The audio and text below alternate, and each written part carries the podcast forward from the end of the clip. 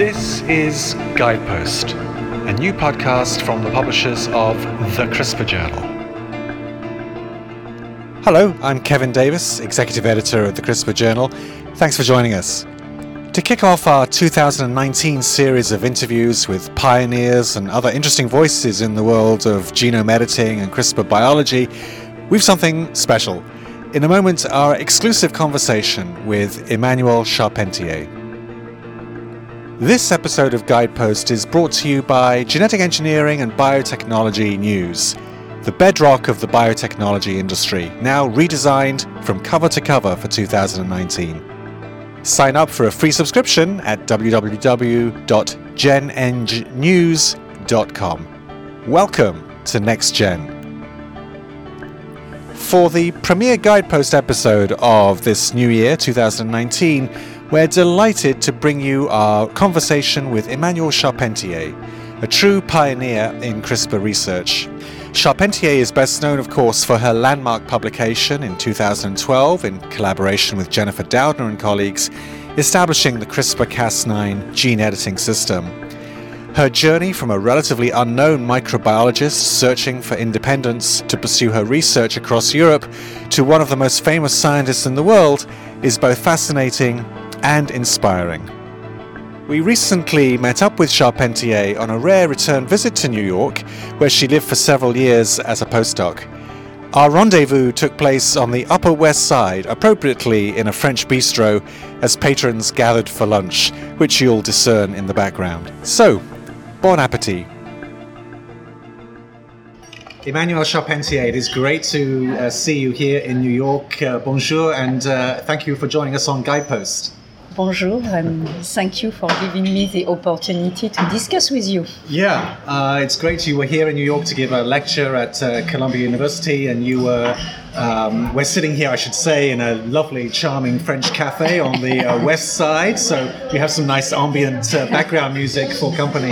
But um, uh, you spent six years here in New York. Is it fun to come back and uh, see old friends, or you, you, you don't have time? no, no, no. It's it's fun to come back. I, I don't have the time to see all the people uh, I know in New York, but at least I try to see a couple when Right. I come to Right. New York. Great. Um, we'd love to talk in the time we have about um, your uh, seminal contributions uh, to the CRISPR field. Um, but I'd like to try and touch on some other areas as well that perhaps aren't explored as much as uh, in the many interviews that, that you get and lectures that you give. Um, uh, so obviously, you're French. This is common knowledge, I think. Um, was it always the plan that you would become a microbiologist. I imagine in school, uh, growing up in France, you hear about the heroes not only of microbiology, Pasteur, and so on, but also the uh, the great French scientists in bacterial genetics and gene expression. This seems like almost like a destined path for a, a smart scientist such as yourself. Yes, I'm, I'm not sure whether this was my destiny at, at first. Um, one thing I can say is that I was always interested uh, uh, quite early on, so starting six years old, Yeah. in going to university Yeah. because of the age difference with my oldest sister. So when I was uh, at the second year of primary school, she was going to the university Yeah. and and then since that time I wanted to go to the university. Yeah. So I was more interested. I understood that it was great that she seemed to be an adult and, and still going to school, and I liked school. and I understood that one could still continue to acquire knowledge and and teach also uh, other people and. And I was interested in the, I mean, the global field of, of sciences, human sciences, so, so sociology, philosophy, psychiatry, Yeah. and also hardcore sciences, mathematics, biology, physics. So Yeah. now my mother told me when I uh, chose as a host laboratory for my master tes- thesis the Pasteur Institute, she told me that when I was 11, 12 years old, I came back from school one day and I said, uh, one day I will work at the Pasteur Institute. And she reminded me this uh, when I entered, uh, when, I, when I chose a lab at Pasteur Yeah. for my host laboratory. Right. Now, having said this, uh, yeah, the, the, the fact is that uh, along the way I got interested more in in mathematics, physics, biology. Then I chose biology for uh, my specialty for the last year before Yeah. the baccalaureate. Yeah. Then I, I decided to choose life sciences and then uh, go to biochemistry, genetics, and microbiology. Yeah. So it was a bit of a gut feeling, I guess. Yeah. And then Pasteur, it was because yes, I mean you know the Pasteur Institute is you know Yeah. one of the best places in in Paris, and yeah, I was interested in microbes for Yeah. for for actually, and this was uh, certainly strange because the worst. The worst uh, uh, grade that I ever had during my undergraduate un- undergraduate studies were in a certain part of macrobiology. This was a course of, you know, really the, the typical macrobiology course where you have to learn all the bacterial species, etc. And I got my worst grade in, in this specialty. Yeah. However, there was another path of macrobiology that was more interesting, where I had a, a, professor who was really uh, great, uh, Pierre Netter, and it was really about uh, you know understanding the problematics. And so here Yeah. I had a good, very good grade, so I was. I was uh, But when you happy. Came to the United States to do really a series of postdocs, I guess, I know you were here for about six years in Yeah. the late 90s, uh, very early 2000s. You weren't just working on microbiology, right? You, ch- you switched for a period No, no. to. No, because actually, when I uh, decided to go to the US for, um, a, I mean, initially it was a postdoc, and, it- and it ended up being a series of postdoc. I really wanted to to focus more on, on the interactions between uh, bacteria causing diseases in humans and the human host. And then I started a, a, a postdoc in the laboratory of Elaine Tuomanen at the Rockefeller University, working on Streptococcus pneumoniae and diverse aspects of mechanisms of, of regulation of gene expression that will allow to understand how virulence factors and other factors Yeah. uh, responsible for the pathogenicity are produced, specifically in the context of, of the interaction with uh, human host cells. Uh, when I arrived in New York, actually, Elaine uh, gave me the great news that the laboratory would be moving to Memphis, Tennessee, to St. Jude, uh, because she was accepting the position of chair of infectious diseases of the Department of Infectious Diseases at St. Jude Children's Research uh, Hospital in Memphis, Tennessee. Uh, so I stayed one year at the Rockefeller, and even though I went to her lab uh, in Memphis to finish some some experiments in 1999, I decided in 1997 to, to start a second postdoc and to completely uh, um, be 100% in the field of eukaryotic biology. So I understood that it was maybe important if I wanted to, to focus on infection uh, biology and infectious diseases to really give myself the opportunity, because I was still young, to really understand uh, how to work with uh, with eukaryotic uh, organisms uh, at different levels. So at the level of the organism itself, uh, higher, uh, I mean the cells of those higher organisms, so cell biology and also molecular biology, and uh, that one can do uh, with regard to in, in the context of also in association with cell biology of these higher organisms. And I decided to work on skin. The reason why is that I wanted to focus. So during my PhD thesis, I was working on antibiotic resistance mechanisms, trying to understand how uh, antibiotic resistance genes are transferred from clinical isolates to clinical isolates. So uh, this was really a type of research that uh, allowed me to really enter right into bacterial genetics, uh, the world of plasmids, transposons, phages.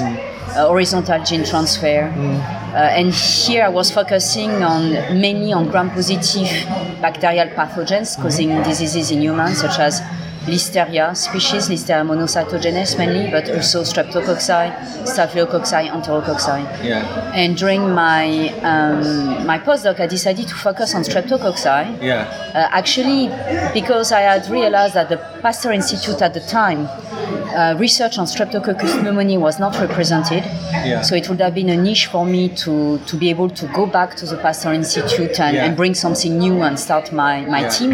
Yeah. And there was a group as well working on Streptococcus pyogenes, but uh, the, the head of la- the laboratory was retiring as well. So I thought it was interesting to focus on those pathogens. First of all, because they are very, very uh, fascinating pathogens, but Yeah. also it would allow me to really find a niche to continue my research in France. So, Yeah. uh, because I was interested in working on streptococci and also uh, to a certain extent staphylococci that cause diseases in, in skin, Yeah. and I realized that actually not a lot of knowledge was available between the interaction um, for the interaction between uh, these human pathogens and skin. I decided to work on skin. So for sure, then I said, okay, the best is maybe also that I, I go to the world of mice because uh, if it's to, to, to identify, let's say, factors on on the host side that are responsible for the interaction, the best is to do the proper genetics. And actually, uh, at the time, 20 years ago, uh, genetics like knockouts or, or, or, or transgenic. Uh, let's say uh, uh, cells could be uh, obtained only through through mouse models. Uh, so I, I decided to, to work actually on a, on a, on a class of molecules that are called placolobin and beta catenin that have a, a dual role. They have a role in in uh, skin cell uh, adhesion, and they have also a role in the a regulatory role in the the Wnt pathway for, for uh, the development of, of those cells. And so I I um, developed transgenic uh, mouse models for uh, those proteins, expressing the human versions of those proteins in, in, in mice. And um, this was interesting for me because uh, I learned so a number of, of, of techniques how to analyze after phenotypes, how to work with tissues, cells uh, at the molecular level ex- uh, also. Yeah. But this was interesting for me because at that time I, I figured out really to, to which, which extent the eukaryotic field was in need of better tools Yes. that actually I was working with uh, human pathogens, but there was no possibility to really knock out uh, genes in human cells. There was just the possibility to uh, overexpress ectopically in, Yeah. uh, in a transient or less transient uh, fashion uh, Yeah. a gene. Yeah. Even at the time, uh, doing knockdowns were was not. Yeah. It, this technique was not uh, available because uh, RNA interference was just starting at the time. And so one had always to go to, to the, you know, first doing uh, transgenic or knockout mice and then uh, study those, those cells. But I mean, these are not the, the typical cells which uh, the bacteria uh, I was Right. working with would, Right. would, uh, would infect. So, and uh, I started at some point to, at this point to realize that also it was a start of also trying to improve um, the protocols to culture human cells, primary cells, uh, you know, skin grafts, etc. But no, no, no, no possibility to do the real genetics. Right. Having said this, I went back after to the bacteriology field and I said, okay, Yeah. now I need to continue to do this hardcore research, Yeah. uh, focusing on, on regulatory mechanisms and trying to find new mechanism that will be um, promising uh, in terms of finding new targets for novel anti-infectives and also uh, new ways to, to target uh, genes and their expression. I mean, Yeah. this is uh, also the reason why I worked on, on small RNAs, uh, I have to say.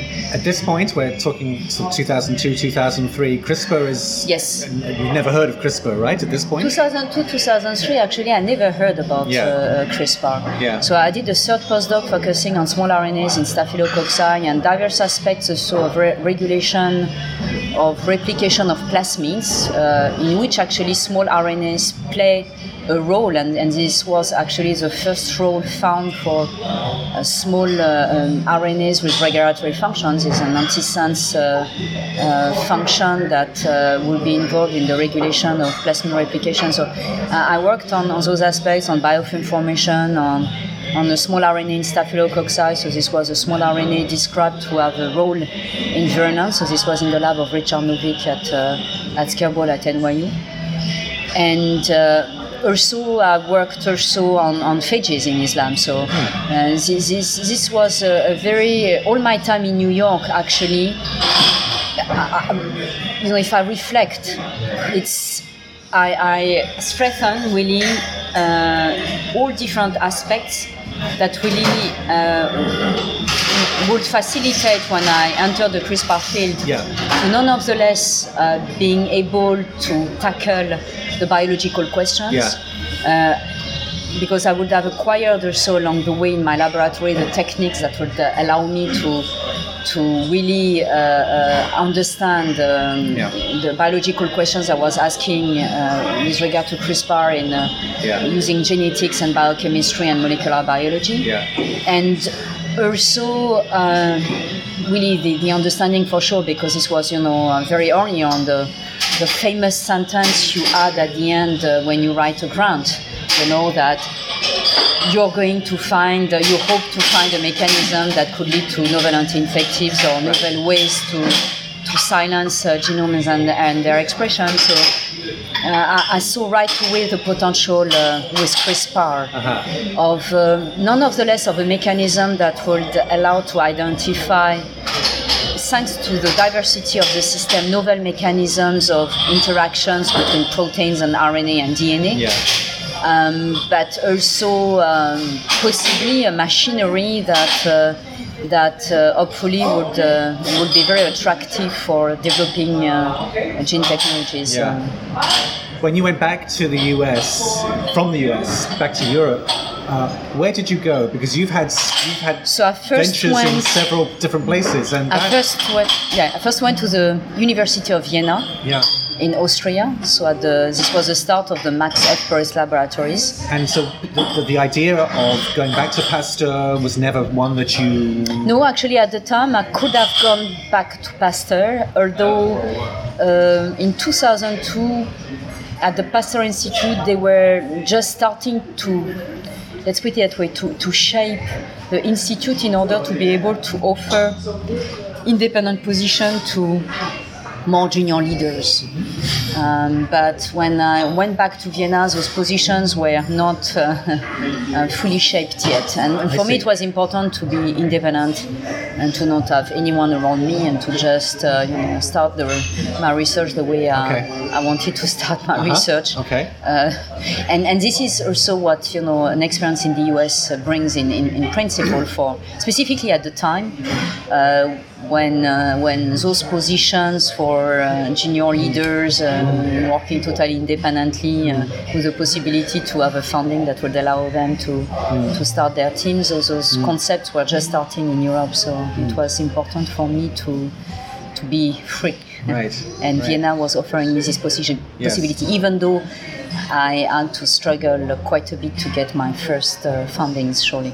And obviously, jumping ahead a little bit, but from Vienna, then you moved later to Sweden, and then subsequently to, to Germany, where you're based now. Um, it, it's it's hard to you know move flats, let alone labs and new Yes. countries. And, Yes. Um, so this was not some. This was not some grand plan. This was something that you to, No, to keep fi- finding money and resources to Yes, continue your yes. research.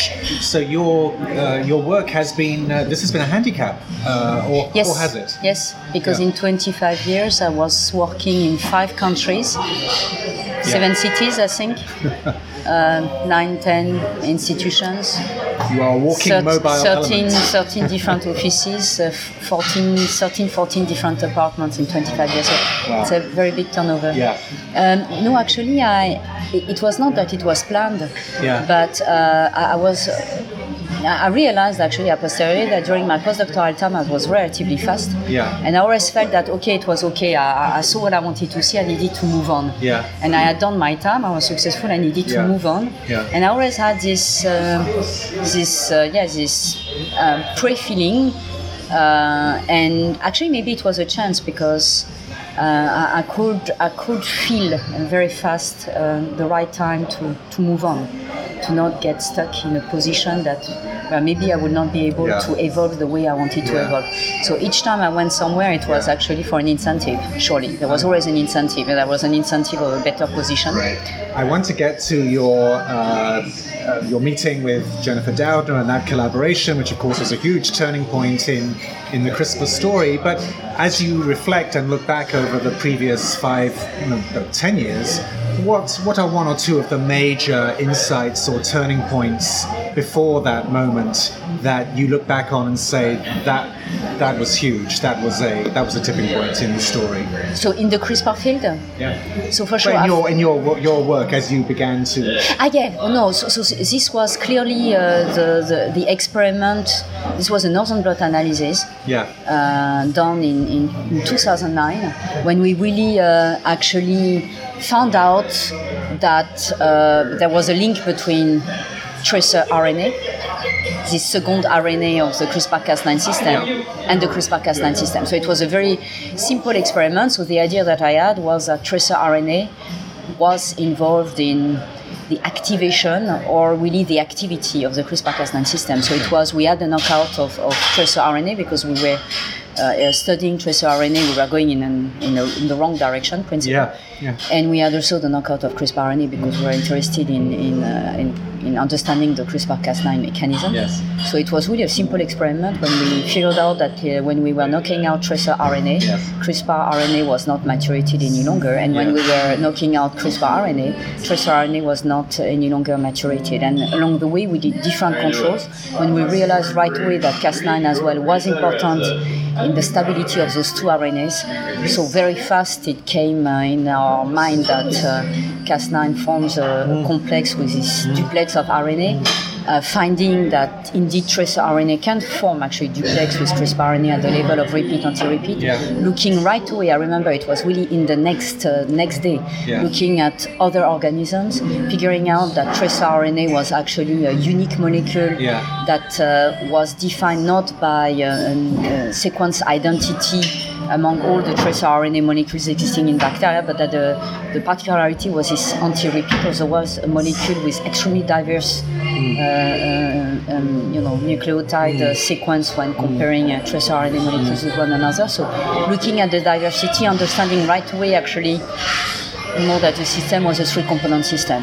This was from the first step. So for sure, um, then after, you know, uh, there are things I did not say, but so it, it was also clear, to, you know, um, um, let's put it that way, quite early on that uh, that uh, tracer RNA will not be the Yeah. end, of, do not be the end of the story for Yeah. tracer RNA. Yeah. And that after, you know, clearly, if you were looking at at the time at the other CRISPR-Cas systems that were described, type 1 systems and type 3 systems, uh, which were uh, started to be described and understood uh, notably by uh, the groups of, of, um, of uh, Luciano Marafini with Eric Santheimer uh, for the type 3 and also um, uh, ah, uh, Michael Turns, surely, and uh, and for the Type One uh, system, the group of, of Stan Browns and John van der Oost. So Uh-huh. th- these were really the pioneers of, of scientists who really were doing the hardcore, uh, you know, Yeah. research. Yeah. Uh, so it was clear that these were uh, those systems were working with a complex of proteins guided Yeah. by CRISPR RNA, Yeah. and that uh, you know the CRISPR-Cas9 system was surely Yeah. extremely minimal. So the CRISPR-Cas9 system, one should also recognize uh, Yeah. the early work done on the Yeah. CRISPR-Cas9 system. It was called this Cas9 protein was called CSN1, Cas5, CXX12. It was first described in terms of its function by uh, by the groups of, of Horvath and Wano with Barangu, who described in 2007 the science paper. So uh, they were working on this uh, strain of Streptococcus thermophilus that had actually the three types. Uh, but already it was clear at that time that for the type 2 system, Cas9, uh, that Yeah. there would be one protein involved for interference. Yeah. But for sure, the idea was that Chris RNA will be involved, Cas9 Yeah. will be involved. Then Sylvain Moineau had a, also a breakthrough paper in, in Nature in 2010 Yeah. showing that Cas9 uh, can uh, cleave uh, by introducing a double uh, stranded break on the Yeah. DNA, uh, can cleave uh, um, phage DNA and plasmid DNA. So this was shown later uh, by him.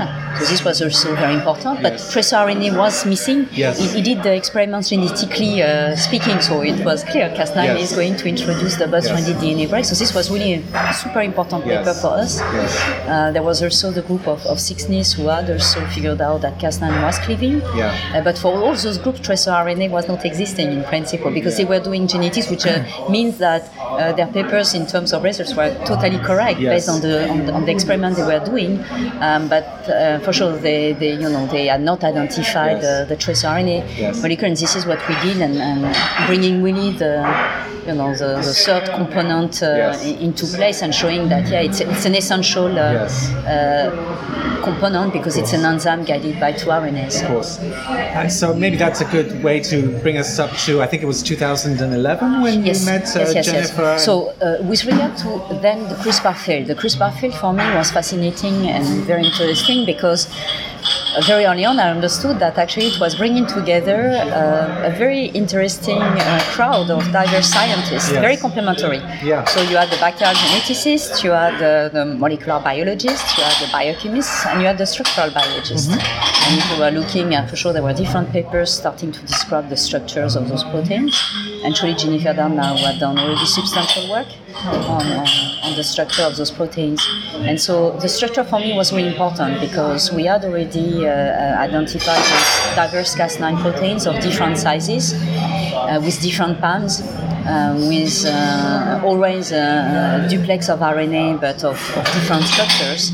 And, and the idea for me was uh, that the structural biology would be important to really understand what what is, uh, let's say, uh, conserved and not conserved in terms of structure on those proteins that have different sizes, actually.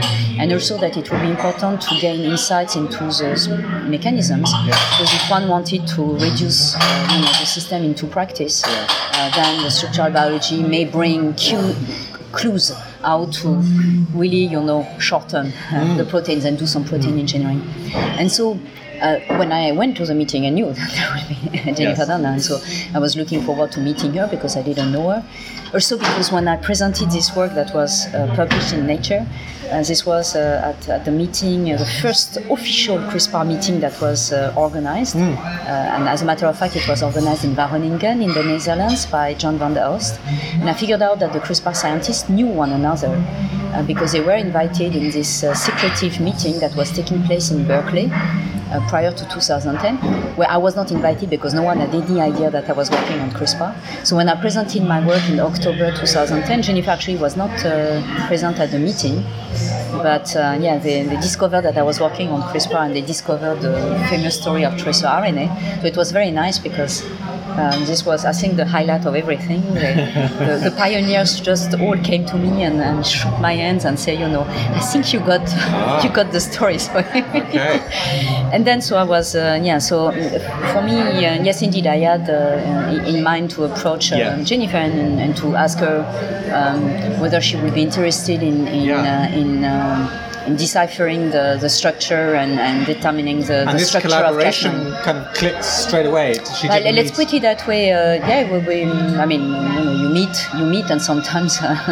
Uh, sometimes you feel works, sometimes... You, you, feel that it's going to work out. Yeah. Sometimes you feel it's yeah. not going to work out. Uh, what was very important uh, for this collaboration, I have to say, is that you know you, you can have a very good gut feeling and a good interaction with uh, with a colleague of yours, yeah. but you know, uh, the junior scientists who are going to, to, to work on the projects also need to get along with yeah. one another.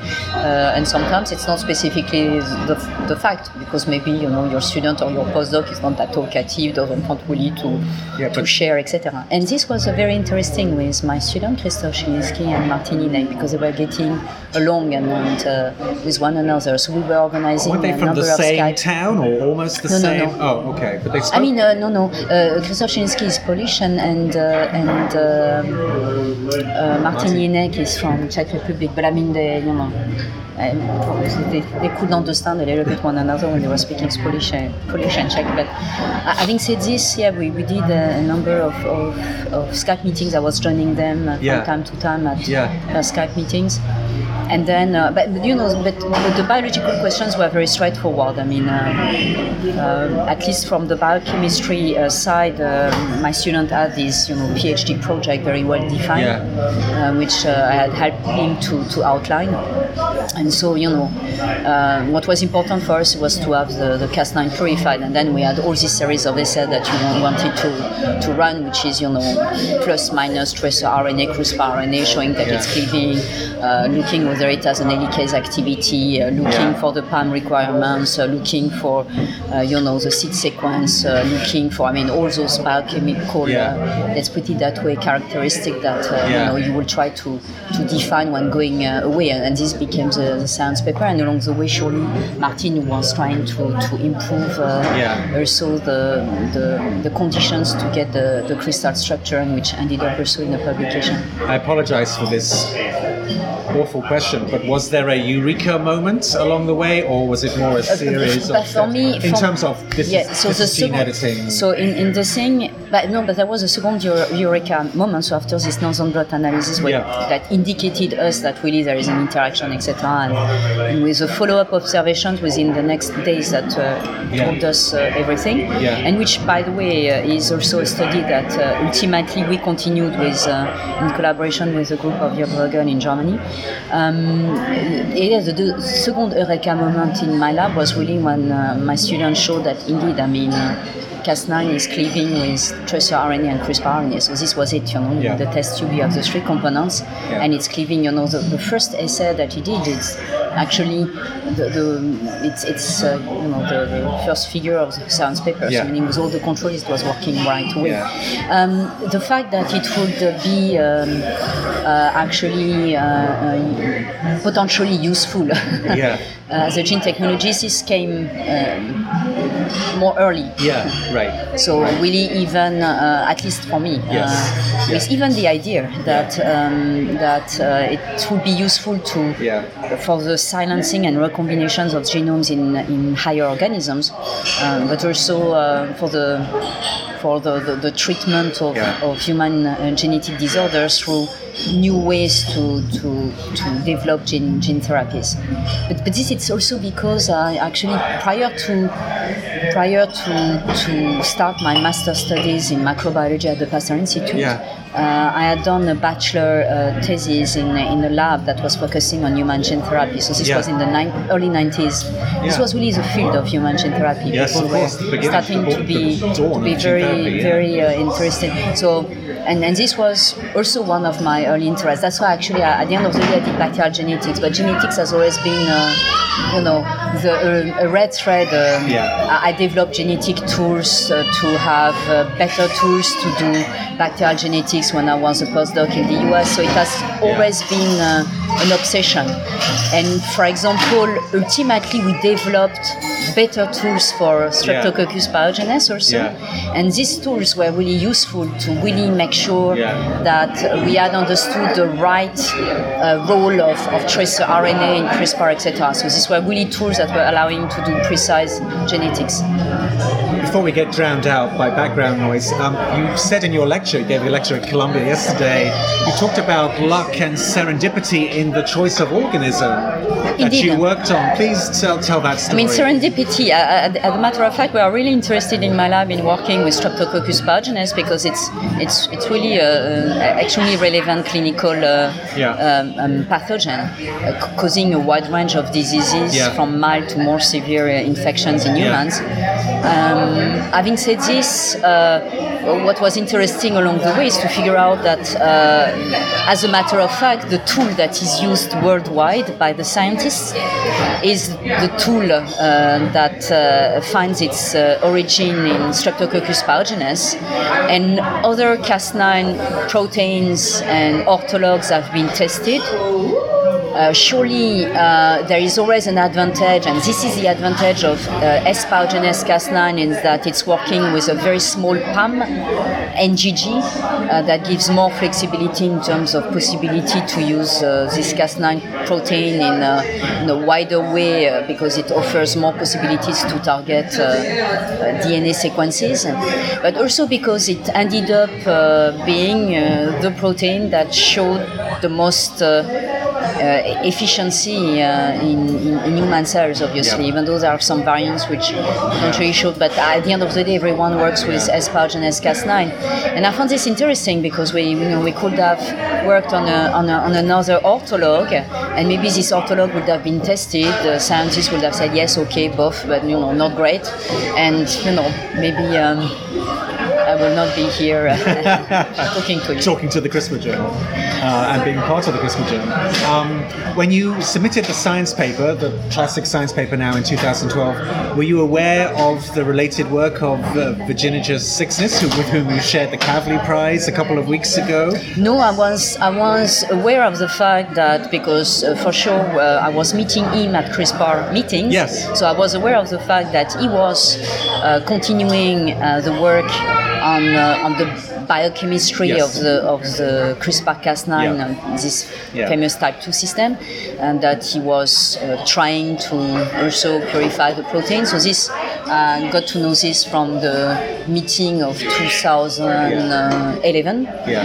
Um, but you know, then after, I mean, what, was happening uh, for me at least is that uh, you know the updates with regard to the work of, of my colleagues. I was getting those updates at uh, you know annually at the at the CRISPR meeting. So it's really at the CRISPR meeting 2012 that we figured out that uh, Yeah. actually uh, he had also uh, um, some work on, on Cas9, e- even though it was not through the, the in vitro purification of the protein, but through uh, fishing uh, a, a tagged version of the protein uh, from, uh, from Streptococcus uh, uh, thermophilus. A lot was made upon the publication of the science paper, particularly in retrospect, that um, the big question that remained was to demonstrate that this gene editing system would work in human DNA and human cells.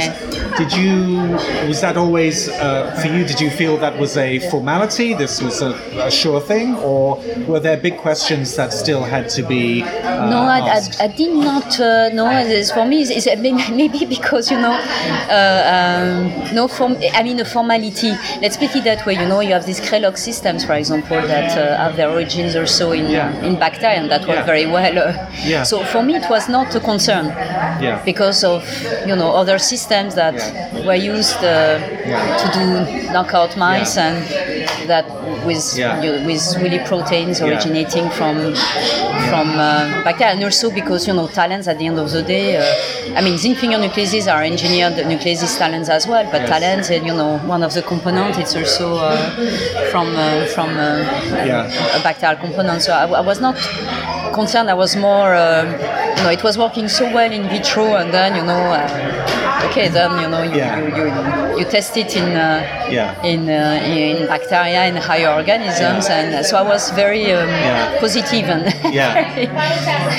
but m- maybe because it's my way of uh, you know approaching uh, you know uh, did science. you did you uh, after, after in the wake of this uh, your, your discovery in 2012 did you quickly decide and see the potential of this technology and decide I want to launch a biotech company or was it a case of people coming to you saying No, you no, no, no. So this was already in 2012, and this was uh, uh, very much thought through. yeah uh, because of my early idea to um, that actually, uh, you know, looking for me. I mean, when I was in the US, it was uh, end 90s, and uh, I got very much interested by uh, you know the principal investigators, and Yeah. also we were trying to you know to, to look for ways Yeah. where they could really also uh, Yeah. be involved in, in biotech companies or, or funding their biotech companies. Now the vector system that I had um, developed So, so the different labs I was working with,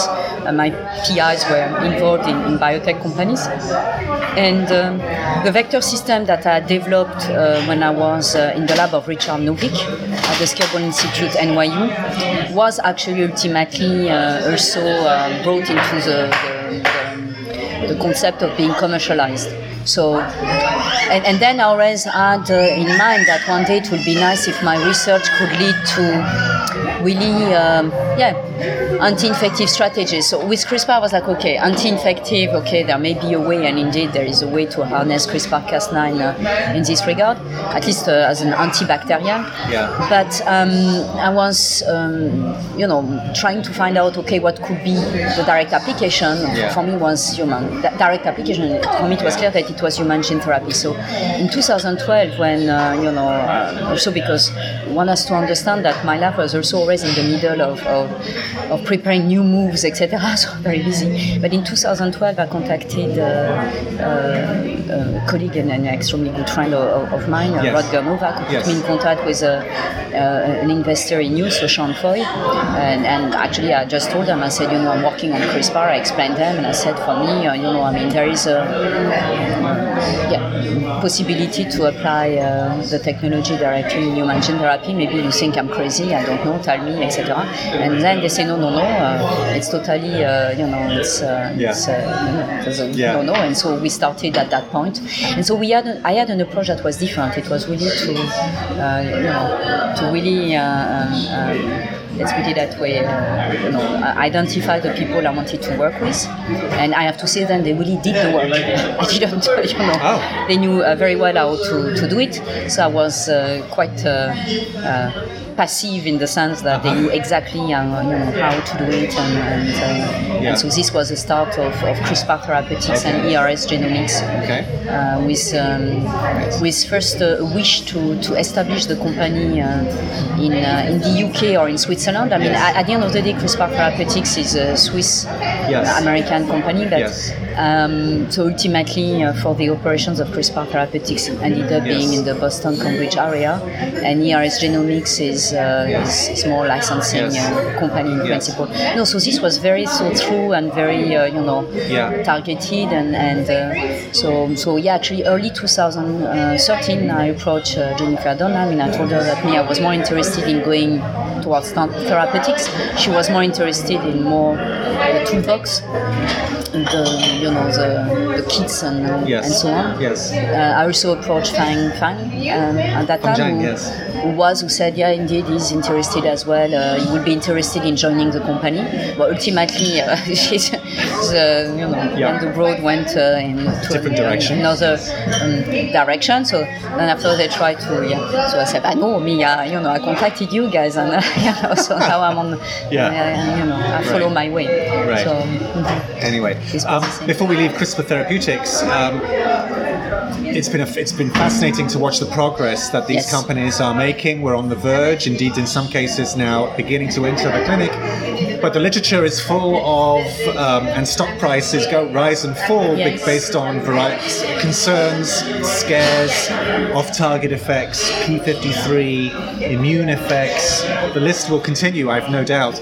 Um, but in your presentation yesterday, you talked about delivery, that you feel that delivery may be the biggest challenge ahead of meaningful therapeutic benefit using CRISPR gene editing. Is that Yes. that's correct? Yes, I, I think so. I mean, as much as it is important to really work on the specificity still Yeah. of CRISPR-Cas9, Yeah. and uh, the, the bottleneck remains nevertheless the delivery systems Yeah. in order to really have uh, you know, CRISPR-Cas9 Yes. delivered in the maximal number of cells, in the most efficient uh, way, and the safest uh, Yeah. way. Yeah. Uh, with no also uh, you know secondary effects or no Yeah. uh, no uh, Yeah. unwanted uh, reactions. And you're excited by the progress that you're making in, in I'm- I'm very producing that delivery vehicle? Yeah, I'm, Yeah. I'm very, very, uh, very much excited with regard to how delivery systems are going to be further developed uh, according to the delivery of the, of the CRISPR-Cas9 technology. Great. Maybe in closing, we can just talk a little bit about what your lab is doing Yeah. now. I, I, I'm not sure how you find time to even be in the lab. You are so busy traveling um, and giving lectures around the world. Uh, but uh, what is the main focus of your academic So, group in Berlin now? Actually, this is really understanding mechanisms of regulation of gene expression, mainly in Streptococcus pyogenes, in the context of of, of the human host, yeah. uh, and in the context of all stresses that Streptococcus pyogenes may encounter. Yeah. So we focus on different aspects of, of gene regulation at the transcriptional, post-transcriptional, translational, post-translational level. So we are interested in the class of small regulatory molecules, Yeah. RNases, proteins interacting with RNAs. So degradation of RNAs, maturation of RNAs, uh, and small RNAs, and, and trying to find their targets. So we do a lot of RNA-seq analysis in this regard. Uh, we are interested uh, also in uh, all the pathways of uh, toxin antitoxin systems. Uh, we are interested in protein quality control uh, that imply uh, these uh, proteins named CLIP that are um, chaperone proteins and also from have unfoldase functions and, and, and form proteolytic complexes.